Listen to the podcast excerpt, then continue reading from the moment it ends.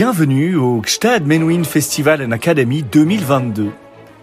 Quelques minutes pour en savoir un peu plus sur quelques-uns de nos concerts.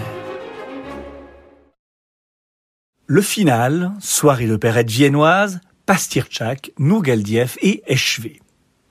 Comment rendre hommage à Vienne sans faire résonner la musique de l'un des plus emblématiques de ses maîtres, Johann Strauss II Porté par Alfred Echevé et son Wiener Johann Strauss Orchester, ces valses et polkas seront bien présentes sous la tente du Festival de Gstaad lors de ce grand gala final, mais elles seront loin d'être seules. Car la Vienne qui danse et qui s'amuse du 19e et du début du 20e siècle, c'était aussi les opérettes aux accents volontiers de cigane de Franz Lehár et Emmerich Kallmann, de même que les spectacles rose bonbons de Karl sans oublier Rudolf Sichinski, viennois d'origine polonaise, c'était les derniers feux de la mosaïque culturelle de l'immense empire des Habsbourg, auteur de l'emblématique et inoxydable Wien du Stadt meiner Träume, Vienne, ville de mes rêves, une chanson devenue iconique de la nostalgie de ces temps révolus.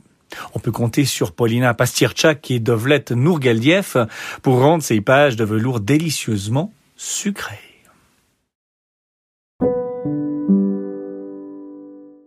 La valse, les Strauss et l'esprit viennois. La valse a gagné ses lettres de noblesse dans la Vienne des années 1780 et s'est ensuite répandue dans tout l'Occident. D'origine populaire, elle tranche avec les danses de cour qui se pratiquaient en ligne selon les codes très précis de l'époque mis au point à Versailles. À l'instar de la volte, dont elle est probablement l'héritière, elle se danse à trois temps et en couple fermé, ce qui à l'époque est jugé inconvenant par certains. Grâce à la fantastique vitrine que lui offre le Congrès de Vienne, elle devient la danse à la mode et conquiert tous les niveaux de la société. Le Congrès valse mais n'avance pas, aurait dit Talleyrand. À la cour comme dans les salons, dans les cafés comme dans les parcs, la valse est omniprésente dans l'Autriche du XIXe siècle. Sans perdre de sa superbe, elle est bientôt rejointe par d'autres danses d'essence populaire comme la polka, qui depuis sa bohème originelle déferle sur l'Europe entière au milieu du siècle et se mue au gré des circonstances en polka française, polka mazurka, polka rapide. Si de nombreux musiciens surfent sur la vague du succès de ces nouvelles danses, Lanner, Helmsberger, Léa, aucun ne saurait contester la suprématie dans ce domaine de la famille Strauss. Johann Strauss Ier, le père de la lignée, peut être fier de lui.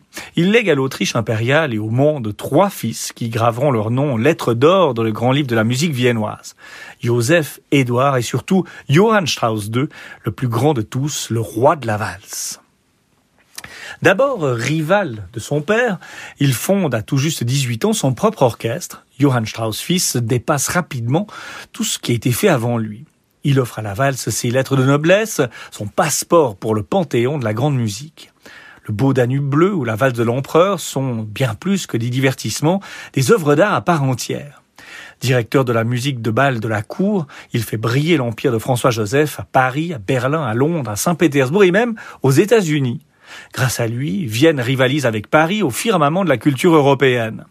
Dès 1860, suivant le conseil avisé de son rival français Jacques Offenbach, il élargit son spectre artistique en composant des opérettes, qui connaissent elles aussi le succès. Elles ont pour nom La Chauve-souris, Une nuit à Venise ou encore Le Baron de Cigane.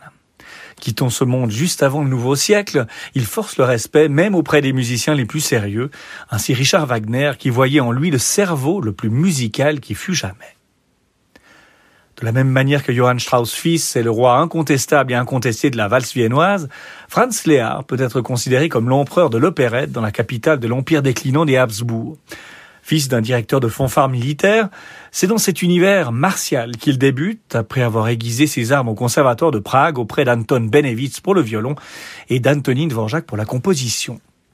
Sa plume, il le sent, a toutefois nettement plus à gagner en s'attachant à faire rire et à danser les gens plutôt qu'à les conduire à la guerre. Et il fait mouche. Ses opérettes dit Lustige Witwe, La Veuve Joyeuse, et Das Land des Lächelns, Le Pays du Sourire, sont des succès colossaux qui font de lui un homme riche, capable de s'acheter un château dans la capitale et une villa de vacances dans la station huppée de Bad Ischl, où la famille impériale a ses habitudes.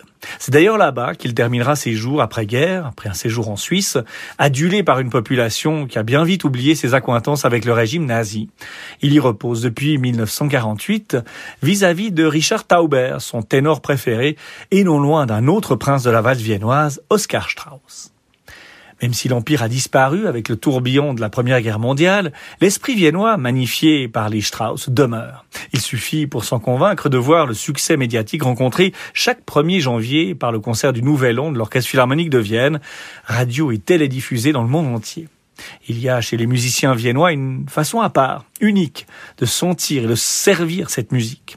Le Wiener Johann Strauss Orchester d'Alfred Eschwé en est l'incarnation vivante. Samedi 3 septembre 2022, 19h30, tente du festival de Gstad. Paulina Pastirchak, soprano, Dovlet Nourgeldiev, ténor, Wiener Johann Strauss Orchester, Alfred Eschwé, direction.